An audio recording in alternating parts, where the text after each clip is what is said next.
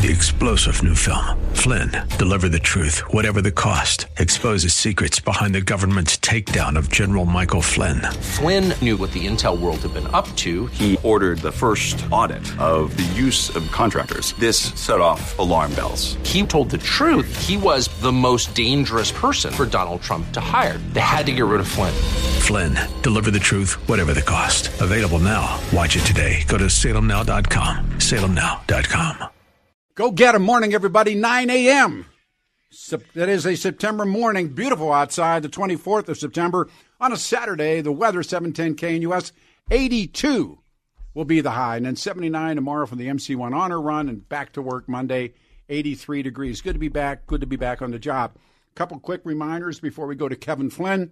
The M C one honor run, we'll talk about it this morning, is tomorrow, Sunday, for the survivors, and it's a big law enforcement moment. It's the ninth time we do it, and we'll talk about that this morning.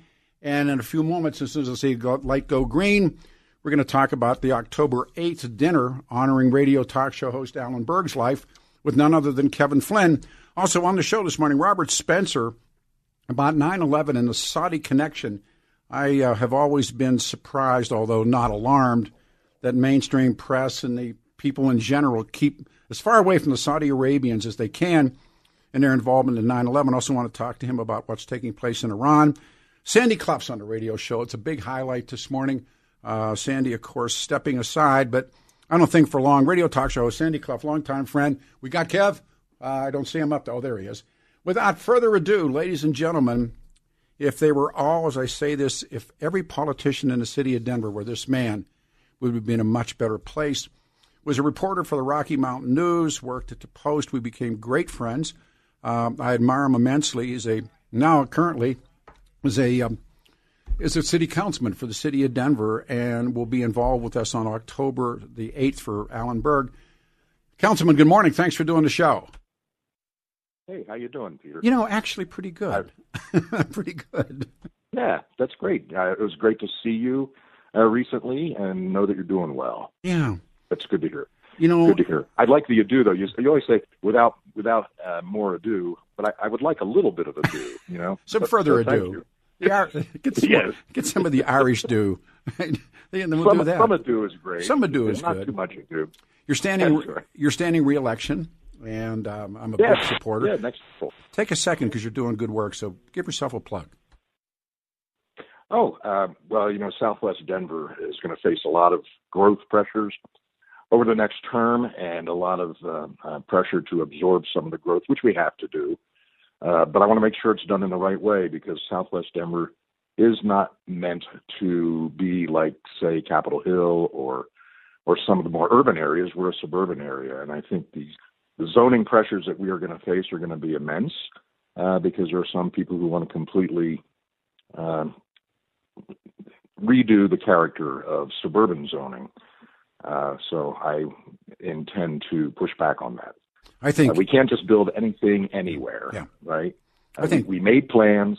Let's stick with them. Nah, well, you would think, but uh, you and I both know, and I think everyone listening to the radio show knows, the developers have their sway.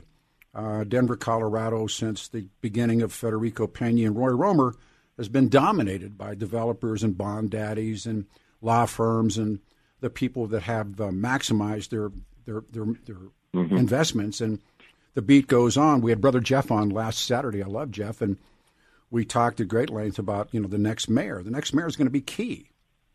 And I the, agree. The first names Kevin's with us. Kevin Flynn's with us. The first names I see out of the box are extremely disappointing, and we need someone to step into the city that says that's enough. Whether it's the homelessness, the development of um, wherever they can put one up, they'll put one up. Mm-hmm. I don't know, Kev, how tough. We've seen, yeah, we've seen some neighborhoods, uh, including my older son, Brendan. I think you met Brendan sure, a long, of course. many, many years ago. Of course, uh, was living in uh, in an attic efficiency apartment in Overland, and they've upzoned Overland, so single family zoning doesn't uh, doesn't exist there anymore. You can build duplex, all in the name of affordable housing. But guess what's happened? Sure, in- investors and speculators come in and they scrape off the affordable family houses, and they put up massive duplexes that sell for twice as, each side of the duplex sells for twice as much what the original house there sold for. And that's driving people out. And it's not making housing more affordable. It's actually making it less affordable. The term uh, you know, look at Villa, look at Villa Park, Sloan's Lake, Jefferson Park. Yeah. The term is, and it was we were talking the other night. I was at a get together. We're talking about, of all things, Neil Bush and Silverado. And uh, oh my God, that well, was way back. Yeah, think about that money. But they would call blue sky. They would, um, and we're actually where the soccer fields are right now on Parker Road. And they were speculating on that land, and they would say, okay, if the first floor is worth this, if I had a penthouse on the top floor, on the twenty-eighth floor, whatever it was, how much would that be worth? And then they'd get a loan on that. It was, it's not a dissimilar situation where you, mm-hmm. you take a piece of property and then do precisely, uh, Councilman Kevin Flynn's here, what, what they talk about doing. Then I've spent more time downtown and this homelessness, and now they want to give money to people, and And they also want to start, again, talking about, um, you know, injection drugs, uh, having s- situations where people oh, come in and shoot dope. You've seen this, and that's, you know, that's the... Yeah, the, that was that was the best vote I ever cast, was oh, okay. the only no vote, the only no vote against uh, the uh, supervised injection site. I just don't believe that that is uh, the best way to do harm reduction. We, you know, people are overdosing all over the city, and to say... Uh, we should set up a site that can accommodate X number of uh, people a day injecting their their drugs, uh, and no one has ever died in a in a supervised injection site. I agree, but where where do they end up dying? They die upstairs. They end up I mean, dying, remember, you know, I'm up and they live die there. At home. Sure, they, oh, they die along the Cherry Creek bike path. Absolutely. They die in the restrooms at a Starbucks.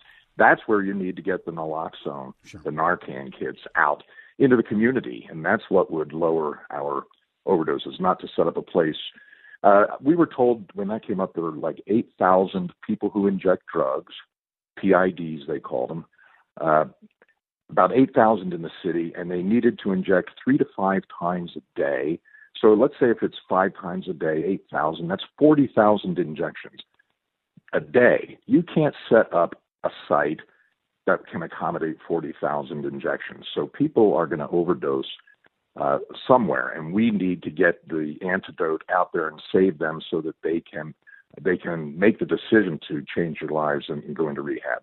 Having a single site just doesn't do it. What it does, and you saw it in Vancouver, what it does is it degrades oh, the neighborhood where it's located and creates all sorts of, of peripheral problems. And Denver doesn't need that. We have enough of it. Every city that this is allowed in becomes more destroyed. And Mark Crowley, myself, and Stefan went up, and then actually we went up Uh, to Seattle to see that, too, which was on the venue. But Vancouver's a vision of hell. It truly is a vision of hell. And I challenge Albus Brooks, who once said he had gone up there and you could put one of those injection sites next to his home. I, th- I threw the B S flag. I said, Let's, I said, where did you stay? Where did you eat? You know, I, I, he's never responded. But if Albus went to Vancouver, you know, I went to the moon, you can't look at that and say, oh, no, I'd like to have that next to my house. And But what, what they yeah. will do is, like Brother Jeff said, they'll put it next to Brother Jeff is where they'll put it. They won't put it in Cherry Hills. They won't put it, you know, in around the country club. They won't put it those places. But it is for another time. Coming up on October the eighth. And, yes. oh, my heavens, uh, the Alan Berg dinner. And for folks in the audience who is starting to sell, by the way, I, I spoke with um, with Albie, the Albie. Denver, the Denver yeah. Press Club Hall of Fame Banquet. And it's, uh, it's Sandra Dillard. Uh, they're going to do B. Harris, Mike Litwin, Kathy Walsh, and then in the end will be Alan. And you and I and Susan Ryman will be part of the um, the Alan Berg part of this. Talk about that, Kevin, if you would. The uh, Denver Press Club Hall of Fame, we've been doing those dinners for uh, many, many years, and a lot of very well-known names in journalism. And this year we are particularly uh, uh, uh, honored to have uh, B. Harris, the Urban Spectrum, Uh, Sandra Dillard, uh, longtime Denver Post, uh, Kathy Walsh, and Mike Litwin, who, who with whom I used to work at the Rocky Mountain News, uh, uh, being in. But we always have one spot for a posthumous um, induction into the Hall of Fame, and uh, I don't know how long they talked about it because I haven't been on the board of the press club since I don't know when. I think I was president of the club in ninety or ninety-one. And, and my platform that year was, please, God, don't let it close while I'm president, right? So it's doing well now. It's come back. It's been remodeled. And so I don't know how long they've been talking about honoring uh, Alan or inducting him, but mm. this is the year now. And, uh, you know, uh, it's fitting uh, because uh, what he did in talk radio, uh, which is a form of journalism, news, news dissemination, discussion, uh, civic discussion, what he did uh, kind of changed uh, the, the trajectory, I think, of talk radio in large part. Uh, it was happening already earlier, people like Joe Pine and whatnot, but that's what got him killed. That's what got, that's what put him on the radar of the, of the Klan and, uh, and the neo-Nazis. And that's what got him killed. And, uh, it's been thirty-eight years now, almost forty years. Think June, about it. June eighteenth, nineteen eighty-four. So yeah. Yep. It's, so it's, it's time to uh, recognize not just him, but what he did and, and the, the light that he tried to shine on a lot of dark corners in society, right? I agree. And you were there with him. Oh, yeah. You were um, there with him. Yeah. I, um, we've been over this many times. Kevin Flynn's here, Peter Boyle, seven ten K N U S, The Morning Show on Saturday. How many times we went to elected officials? How many times, Kevin, did we, before you were even elected, and we were just doing T V together? Yeah. How many times? And I was, I, and, and I'm so pleased that this is happening. And I think it has a lot to do with your influence. But I also, you know, Al, Albie did. He said, okay, and we had the initial meeting, mm-hmm. and, you know, they said, well, yeah, but I, I've had conversations. Why isn't this man in? And, you know, I think he belongs in the National Press Club in Washington, D C. I truly do believe that, or at least I believe he needs a, a street marker with with respect. We have uh, Daddy Bruce Randolph. We have Dick Connor. We have um, Omar Jah, I believe, has a park bench even or a bus stop.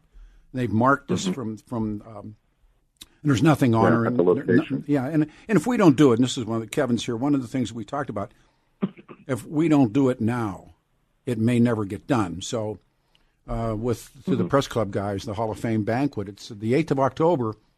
It's at six o'clock, and you can go to their website, and it's all there. And you and I and Susan, and Susan, of course, was the last producer for Alan.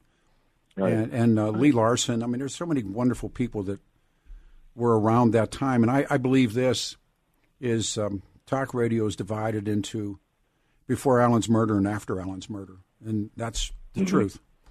Yep. And I don't know what it is yep. now. It was, uh, yeah. it was a wake-up call, you know, that yeah. morning. Yeah. Actually, that evening. It made the news. It, it hit the news like a, you know, like a bomb uh, on the ten o'clock yeah. news. Yeah. And it, it didn't happen, but few, you know, maybe a half hour or so before that. Uh, was, out there on yeah, about, I think about nine nine nine thirty at night. I think is when they when they I use yeah. the word assassinated. They assassinated yep. him on the street about nine thirty at night. I got a phone call and from everybody Bur- sat up. Oh yeah, I, I got, we, uh, Harry Harriet and I we were going downtown just yesterday to have dinner with our younger son and his wife and new baby and, and his in laws who were in town.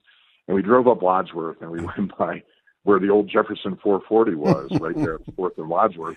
And it's now it's now a Walmart, yeah. but that's where Alan had dinner at, on the night he was killed.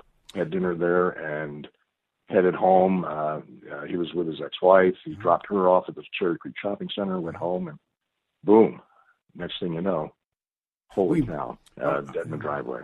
I was doing mornings here back then when we were at the – it was Sandusky Broadcasting before it was Salem, and – and he took the show that I had. He did. He had nine to noon, and I was doing um, six, six, five, or five to nine, or whatever the early, early morning mm-hmm. shift was.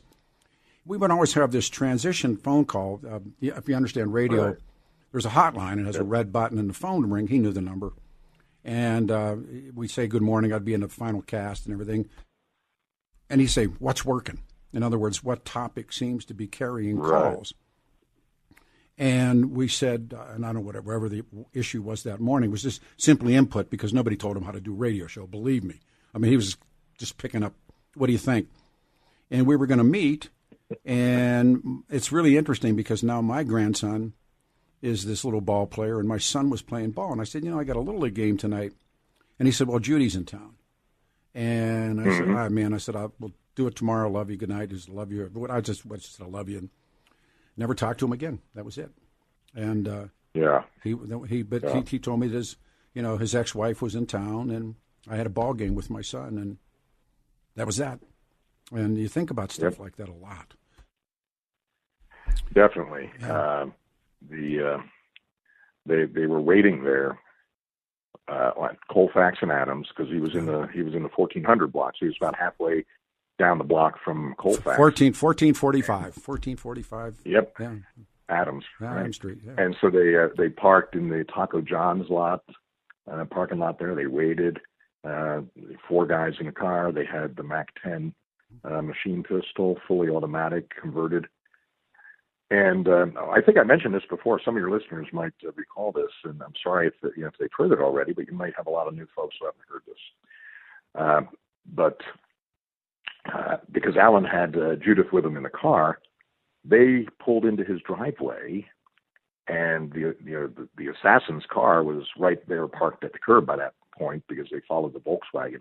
He had a Volkswagen Beetle. Mm-hmm. And he pulls into the driveway, and he sits there, and the guys are in the car. I wonder what's going on.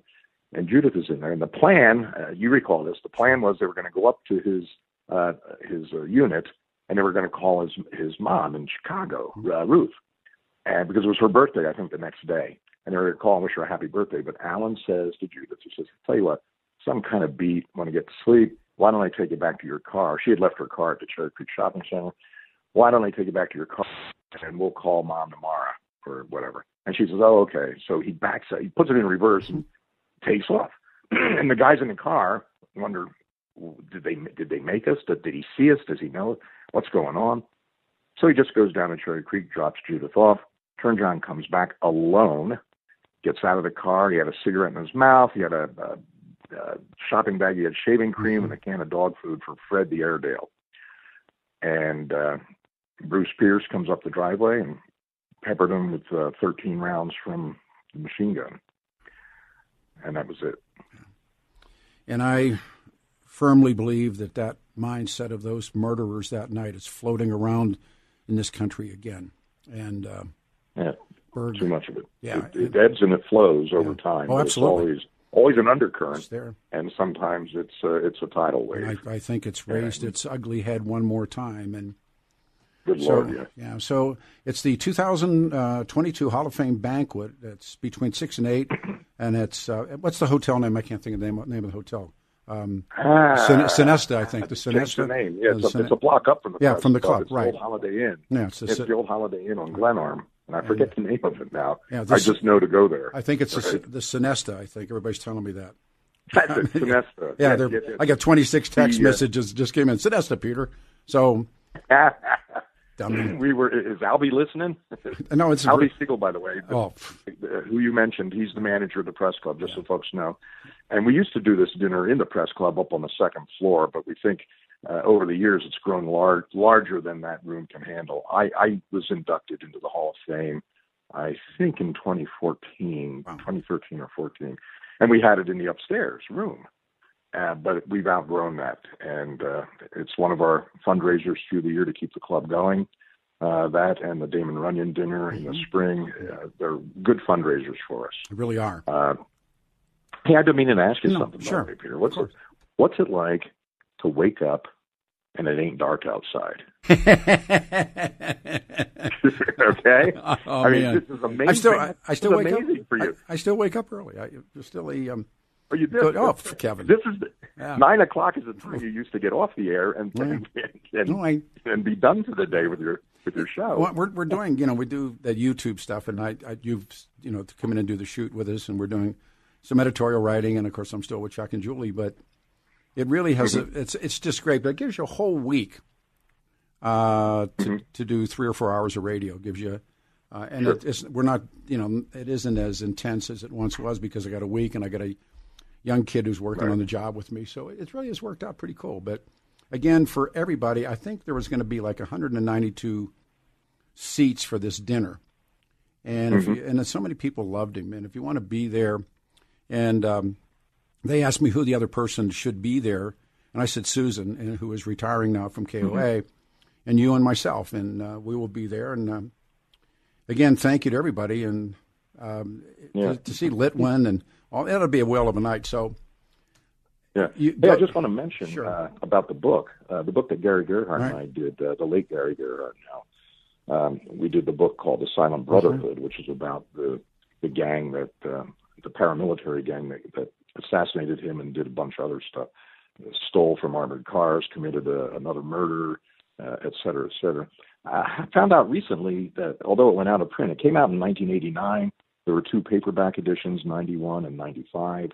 After the O K C bombing, uh, it got reissued.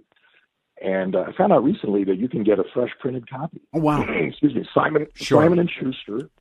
Excuse me, Simon and Schuster, which uh, now contains the publishing house that originally did us through Macmillan. Uh, they have something called print on demand, and you can order it. So Harriet ordered a few copies. I was down to my last copy, and it was the one that uh, Gary signed, uh, autographed for me. Uh, so I got a couple fresh copies here, Good. which is amazing. Well, after like, you know, like the book said, came out in eighty-nine originally. Yeah. This frightening resurgence and mm-hmm. the insanity that goes with that, and they remind me so much of those men and the fights that we went through, and the Bud Farrell fights, and the Roderick, you call him Rick Elliott, and right. all of those, those, and like I said, there's, there was a great line, and I don't know, it was Socrates, Aristotle, someone said that little boys kill frogs in sport, but frogs die in earnest. And um, mm-hmm. he was the mockingbird, and they they killed the mockingbird. And what did Atticus yep. say? You could shoot anything you want, but don't shoot the mockingbird. And so it'll be a great night. It'll be an emotional night. It's about time. And you have been so significant. This is um, now Councilman Kevin Flynn, but then reporter Kevin Flynn became a wonderful friend through the trials that we all went through. But you always you always had the North Star. And um, you knew that this needed to be done. And you were there. Every meeting we went to the press club, and you were always there, Kevin. That means an awful lot. So I love you dearly. Um, the best to Harriet and the kids and everybody. We'll talk again soon, because I think we're going to do a a rehearsal on what we're going to do that night. So anyhow, mm-hmm. break a leg, break a leg. Go get them. Hey, take care. Have a good day. Have Thanks. a good week. You too, man. Thanks. All right, everybody. three oh three, six nine six, one nine seven one. Good morning. eighty-two the high, seventy-nine tomorrow. Coming up, nine eleven and the Saudi Arabians. And I've been wanting to do this. Um, and there's no one better than Robert Spencer. I'm going to ask him about Iraq, too, with the revolt that seems to be taking place. What significance does that have? But they got away with it. And I also want to talk about blood diamonds this morning. All the scepters of the queen, and they, those are blood diamonds, conflict diamonds. Uh, and then Sandy Clough, radio talk show host, is on at eleven. Uh, Don McBraney, who has the summit, which will be the end tomorrow for the M C one. So, David Ellis, Cherry Creek, you heard me telling you about taking your valuables to David, David, to get fortune and cash. David's remained such a great friend through all of this. Secure appraisals from David for all the valuables you've tucked away in your home. It's still true. Share all the other reasons to see David, just in case you don't have a Rolex watch, rare coins, or a tea set. See David for all your meaningful gift-giving occasions. David is my friend. David Ellis Jewelers, just the right item, just the right price for all the special people that mean the most. Antique watches, emerald pendants, gold necklaces, and diamond rings. Trusted jeweler, been buying precious metals and antiques in Colorado for decades. Dazzling cases filled with hundreds of new and used pieces your loved ones will treasure. This is a good man, David Ellis Jewelers. See for yourself. Look for the black awning, corner of third and Clayton at Cherry Creek North. third and Clayton. Explore David Ellis Jewelry dot com. My friend David Ellis, three oh three, three two two, eight seven seven nine. three oh three, three two two, eight seven seven nine. Back with the one and only Robert Spencer. Stay here. All right, twenty-seven after the hour of nine, nine twenty-seven. It's Saturday, the twenty-fourth of September. Beautiful day, eighty-two. Tomorrow, great motorcycle weather for the M C one honor run. Peter Boyle is coming up. Robert Spencer from Jihad Watch in the law offices of Danny Kaplis. And when I got to do the Saturday show, and Danny said, sure, I'll, you know, I'll be with you as a sponsor.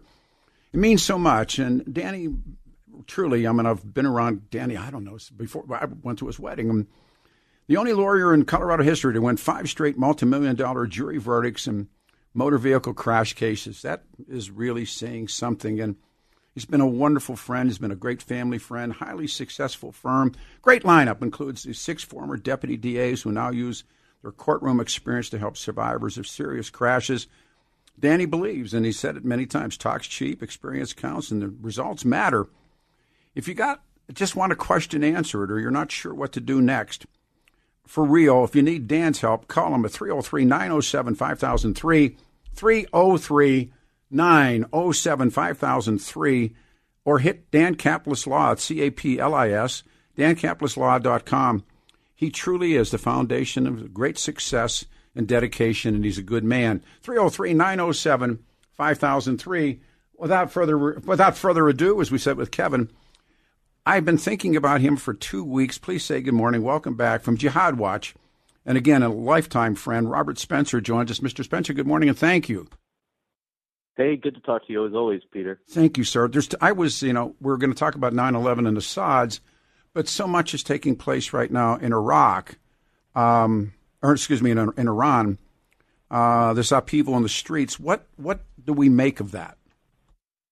It's very exciting, Peter. Really, I don't want to overstate the case, but I do think that the regime is severely threatened. It could fall. Of course, Joe Biden could bail it out any minute.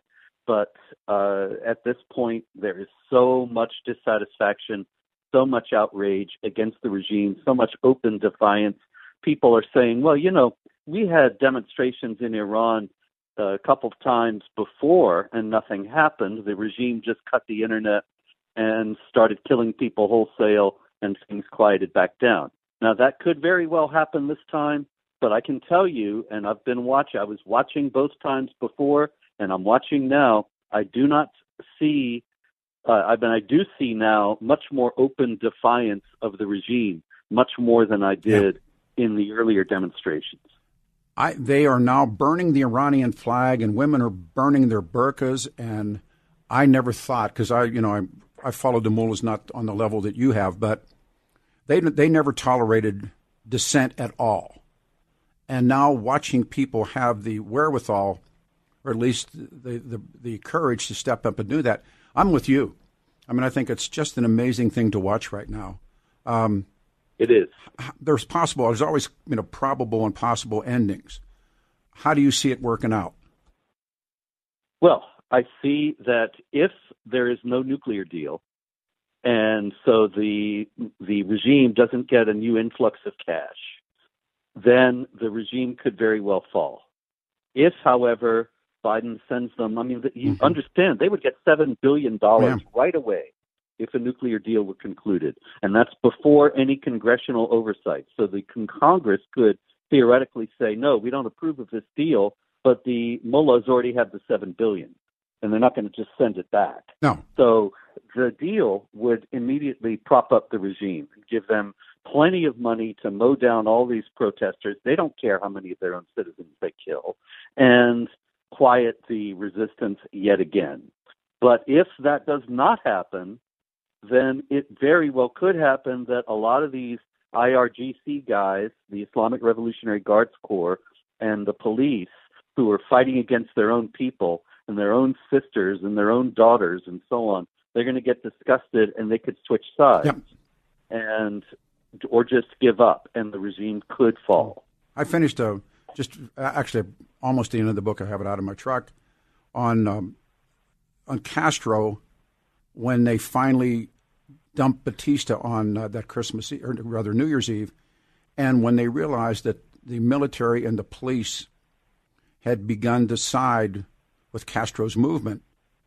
And the same thing happened inside of Afghanistan, where the Afghan army folded, and... And if the, you know, how, how how in the military, how much strength does the military sway in, or is it the mullahs that hold the sway in Iran? Well, it's all the mullahs. Yeah. Uh, but there are plenty of people who could be swayed just by simple humanity yes. to say, this is enough, and I'm not going to be the muscle for the mullahs anymore. Yeah. I mean, remember when... And we were we were talking about uh, about Brezhnev and Gorbachev and the final ending. It there was two things that happened. One was Afghanistan, but the other one was they could see West, and they could see Levi's and the Beach Boys, and they could see drag racing, and they could see rock and roll music, and that's what they wanted. And as long as you know, yeah. back to the Stalin days, where you know we had to have Radio Free Europe to try and beam some semblance of news into Soviets, but when they got to see what the other side was doing, that's, and Gorbachev even talks about it, it's like people saw, you know, or listened to the Beach Boys or drag racing or Levi's or any of the above, and they wanted it. And they didn't yes. want they didn't want the Stalin. And I wonder how much of that is taking place in, in as we speak in Iran. Quite a lot, Peter. Uh, for years, I wrote the Complete Infidel's Guide to Iran back in twenty sixteen, and I have quite a lot in that book about how there is a great deal of dissent behind closed doors, that particularly young people in Iran, they wear the hijab, they conform mm-hmm. outwardly, but they get inside to some place where they feel safe, and out comes the beer, mm-hmm. and off come the hijabs, and they uh, have a party like Westerners, and then put it all away and go back out. Now, that was years ago.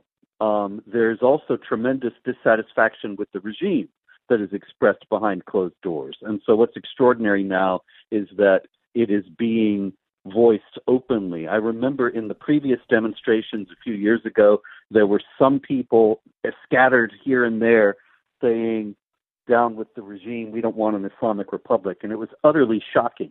And now that's being sounded all over the country. Yeah. There's a great theory, you know, history always runs in theories. And um, when men revolt and why they revolt. And it's apparent to many of these, especially very, you know, the last three hundred years of historians, men revolt on their knees getting up. They do not revolt on their backs. And if you check or watch the French Revolution may be an aside, but if you watch revolutions, it's when they get to their knees is when they revolt. And, you know, and, and the other part of it is, you know, the internet, you can see so much of what is on, remember the Soviets used to call it west of the wall, on the other side of the wall. And there were events and freedom and things were taking place that the Soviets had tried to stomp down for so many years. And, and then, of course, could, could no longer hold the line. Well, you know, it's the same thing in Iran because, of course, it's only been since nineteen seventy-nine. Yeah, yeah. Now, you know, I was seventeen in nineteen seventy-nine, and I'm sure there are plenty of guys who are sixty and women who are sixty and in, in, in around that age in Iran who remember very well mm-hmm. growing up in a vastly different society. Oh, yeah, absolutely. And they haven't been quiet about it. They've told their children about it. And the, Iran has always been more Western-oriented, or at least for the last hundred years or so, uh, much more Western-oriented than, say, Saudi Arabia or Pakistan. And so there's always been this undercurrent of dissatisfaction with the Islamic regime. And so now it's coming out in the open. We're going to talk next about the Sauds. I have I have read, although it's just a read, that the same model that you're talking about is behind closed doors, that in Riyadh or in the, you know, in the very wealthy parts of Saudi Arabia, the women wear Dior. And I, I witnessed um, uh, leaving uh, Dubai, women, when as soon as the airplane took off, took off the traditional dress, and there they were, you know, in fabulous, fabulous clothes. And I've read the same thing takes place in Saudi Arabia. Uh, you can get, if you're in somebody's home and it's, you know, you can get a drink. Don't know if it's true, but I've read it, that no matter how suppressive it gets, but, you know, you just want to hope it's true. Well, you know, I experienced that myself sort of indirectly. Uh, about ten years ago, uh, I was speaking in L A and was uh, very kindly put up by the hosts in this hotel on Rodeo Drive, where all the fashionable the high fashion clothing stores are. And it was kind of interesting because one of the most prominent features of the street as I would walk around was a lot of women in niqabs mm. and burqas. And they were Saudis, I was told, who were shopping for high fashion that they would never wear out on the street in their own country. They would wear. They wouldn't even wear it out on the street in America, but they wear it behind closed yeah, doors. Yeah. yeah. No, I. Again, you you can't keep things down. The you know, the history of the world, or the history of our nation, or the history of the world in general. You know, it it says that it says, you know, you can't suppress it, and it goes back to when men revolt and why. And I was so glad I had we have you on the show this morning. Let me transfer, if I can, to the Sauds. twenty-one years ago, the United States is attacked, these horrible attacks, and the question of whether Saudi Arabia provided funds and other assistance for the worst terrorist attack in this country. Always remember the nineteen there were Al-Qaeda terrorists who jacked the four commercial airliners on that morning. Fifteen of them were Saudis. And, of course, bin Laden is a member of one of Saudi Arabia's wealthiest families. And the Bush administration downplays the Saudi connection, suppresses evidence that links those Sauds to the funding of extremism and terrorism. And the Bush White House didn't want to upset the relationship with this world's largest oil-producing country. Also, as they said, Bandar was Bandar Bush. That's a question in there somewhere, Mister Spencer, if you would.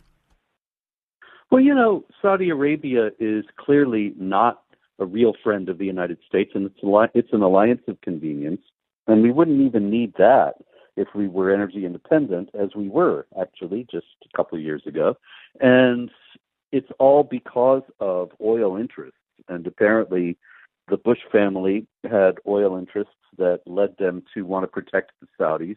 It's kind of unconscionable, though, when there was so much evidence, as even in the material that's been released from the twenty-eight pages of Saudi involvement in nine eleven from the nine eleven Commission report, where uh, when it was all finally, when when what was released of it was finally released, there's plenty of evidence of high-level Saudi involvement in the attacks, and it's horrible that George W. was walking around holding hands with the king after that and uh, acting as if the Saudis were just as against this as, say, the British or French. Uh, this is something that has never been followed up on because there are too many people tied in economically with the Saudis at the high levels of the U S government. And that's one of the foremost problems of our age, really, that we have these American officials who are beholden to various foreign interests.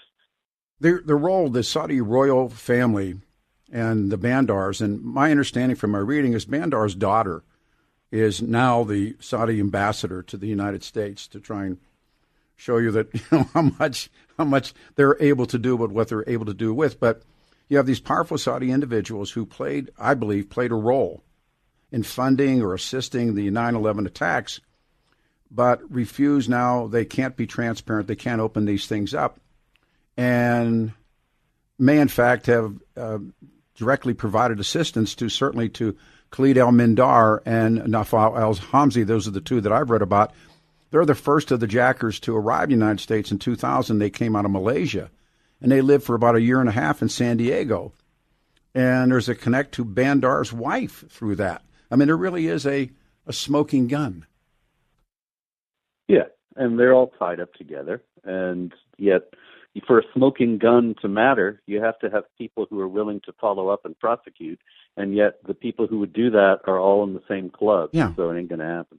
So, yeah, I mean, I know the lawsuit, and there's this uh, security of the Saudis' role, and there's a massive federal lawsuit in federal court in Manhattan brought by the families of the nine eleven victims. They maintained that senior Saudi officials were complicit, and the families were blocked for fifteen years. One of Denver's most powerful law firms, the Brownstein law firm, has been hired by the Saudis. Uh, Podesta has been Patton Bogg, you know, Obama's uh, uh, law firm. They're all hired influence peddlers to stop these lawsuits. What does that say? Well, it says that we can be bought. And yeah. As long as we can be bought, we're not free. You know, uh, there's not justice for all people. There's not e- one system of law for all people. There's not um, equality of rights before the law, but rather just a one law for the privileged and the rich and the well-connected and another for everybody else. What do you think we would, Robert Spencer from Jihad Watch, Peter Boyle, seven ten K N U S, um, I've also... shows you I need to get a life about it. But I read Omar El-Bayoumi, and he tells the F B I he had met with two men by chance, winky, winky, at this restaurant in L A and agreed to help them. They're the guys that came out of Malaysia. They're on the airplanes that day. Uh, they're giving him money. They got them Social Security cards. Uh, Osama uh, bin Saad, who is that Saad living in San Diego, uh, his wife got tens of thousands of dollars in checks from the wife of, uh, of Bandar. What and he's involved. So, Mister Spencer, you know, what are we supposed to think? Well, I, I can only say that we're supposed to think that they don't care, yeah. And they don't care that we know because they know that we'll never be held accountable, and they know they'll never be held accountable because they're still entrenched in power. And then we get to the twenty-eight pages, the Bush administration and uh, and the Obama administration also, you know, blocked all of those releases as well. I got to be f- sort of semi-friends with Senator Bob Graham of Florida, who was a co-chair on the Congressional Review, and uh, private conversations. He was convinced, and he's a very good man, convinced that the terrorists in the Kingdom of Saudi Arabia and Saudi charities and Saudi stakeholders, and um, he had that line. He said, they removed the cork in the end of the bottle. It was a great line. Yeah, that's true. Wow. So I don't know. I know I'm at the point where I say, okay, what are we to do? And, you know, they marked the twenty-first anniversary very mildly this year. And I, um, as a boy growing up, you know, Pearl Harbor Day was a big deal. And I, I and you know, and I, as a, I just finished up when I was off this book, Emperor, about Hirohito. It's a new new public uh, new publication. Hirohito was up to his eye, eyebrows in in the attack on on Pearl Harbor, and of course MacArthur, and they get get him off the hook for whatever reasons. And I think to myself, the Saudi Arabians really are, they they really are Hirohito, aren't they? Oh yeah, sure. Absolutely. That's a that's a good analogy, actually, in regard to Hirohito, as far as I know, and you can correct me if I'm mm-hmm. wrong on this because you read the book and I haven't. But what I understand is that MacArthur wanted to uh, sort of de facto exonerate Yes, he him did. Yes, he did. Because he thought he would be a good uh, focus, a symbol for unity and accommodation with the Americans, since he had accepted the occupation and accepted that the Japanese had lost the war, that it would be a good way to ensure uh, that the Japanese would not end up pursuing some sort of long, long-standing resistance. Absolutely and right. No, you're absolutely right. Meanwhile, it's not in, in with regard to Saudi Arabia. It's a totally different situation. Uh, it's just people being protected because of their own narrow business interests. And the fact that you have American business. I mean, if if it had been that MacArthur and Hirohito were in on some massive business endeavor together, then that would be a big scandal yeah. that he had let him walk for that. But he did so for reasons that are entirely understandable and defensible. And well but said. When you come to the Saudis, it's a very different situation. Well, although I keep thinking, since the, and this is why I come back for. Let me let me do this. I need to take a pause and come back. I want to come back because the Saudis. It used to be Saddam was the buffer, and the Bushes screwed that all up. And now on one side, or the mullahs on the other side, of the Sauds that we need the Sauds, and so having needing the Sauds now to be a buffer against the mullahs, we are willing to let them do whatever they want to do. Let me, I'm gonna. Would you put Mister Spencer on hold? Uh, and we'll come back with Robert Spencer. seven ten K N U S Denver's Talk Station. Good morning, eighty-two, the high today, seventy-nine tomorrow. Um, I'll talk about the Queen's Diamonds. Also coming up, Sandy Clough is on the radio show. And studies have shown that risk factors of heart attacks, diabetes, dementia increase as our hormones and metabolism decline. I can't tell you what, what I I began, I think it's like, I don't know, we were talking in her office ten years, eleven, twelve years ago with Doctor McCallum. She's not only a great physician, she's a wonderful friend. Now Doctor Watt at Cenogenics, helping you get your metabolism and hormones balanced and healthy with their elite health evaluations. They'll take a detailed look at all your body systems, your brain, your bones, your muscles, your heart, your lungs, and then a supervised plan to help you lose weight and gain lean muscle mass and increase your mental clarity. Call today, and you schedule this elite health evaluation and get a complimentary food allergy test. And believe me, it means something. It's normally eight hundred fifty bucks, eight hundred forty bucks. I urge you, I can't tell you. Cenogenics, Doctor McCallum, Doctor Watt, seven two zero, three eight seven, three six eight one. Fall is in the air. I think today's the first day of fall. Maybe yesterday was. And make it make it a thing. So I'm going to change my life. seven two zero, three eight seven, three six eight one. Just make the phone call. The website's denver dot cenogenics dot com. seven two zero, three eight seven, three six eight one. Morning, everybody. Nine. Uh, there it is, nine fifty-one, nine minutes before the hour. The General and Kenny. Rapid City this morning, eighty-two will be the high, seventy-nine on Sunday, and Monday, eighty-three. The M C one honor run is tomorrow, and coming up, well, folks on the show, uh, to, again, the uh, motorcycle gathering for the ninth time a fundraiser for the families of uh, officers and officers who have been wounded and down. And it's a very powerful moment for everybody. In the meantime, simply the best. When I ask people who's the best, this guy is always in the top five. From Jihad Watch is Robert Spencer. We opened the interview talking about what's taking place in Iran today. We talked about nine eleven and the Saudis. And the miscalculations of the Bushes, whether they're intentional or not, leads me always to who I really think George Bush is. So the buffer between the the mullahs and the rest of the oil producers was, was always Saddam. So Bush and Cheney knock him out of the box. Now they need the Saads. Can is you think I'm out of line in thinking about th- in that in those terms? No, that makes perfect sense. I mean, after all, Saddam is not uh, recognized today as such, but he was a real force for stability in the region. Oh, and a lot of people would be outraged to hear that because they would say, well, he was a bloodthirsty dictator and he put people in filing cabinets and he did all sorts of other tortures. And how can you say that? Well, I'm not defending the man. There's no doubt that he was a bloody dictator. There's no doubt about that whatsoever. But there's also no doubt about the fact that after he was removed, we saw the consequences immediately in the in the degeneration of Iraq and all the reverberation that that had in the surrounding areas. We should also, I mean, I think chiefly in that we should remember that it was then that ISIS oh, yeah. formed. Oh, out of the disaffected Sunnis oh. that were fighting against the Shiite government mm-hmm. we were propping up in Baghdad. I've always said ISIS is George Bush's Frankenstein. He created mm-hmm. he created ISIS. The The, the Saddam regime would have never tolerated one of those people. I mean, I've yeah. I've read many books about Saddam. I'm certainly not an expert or reader, but how many of those religious fanatics he was good for? I mean, in terms of killing, he, you know, they they left. He interestingly enough, they left Christians alone. The Christians. There you go. They didn't. That's they, very important. They, they, they didn't. The Christians. I, I met a lot of Christians in Lebanon.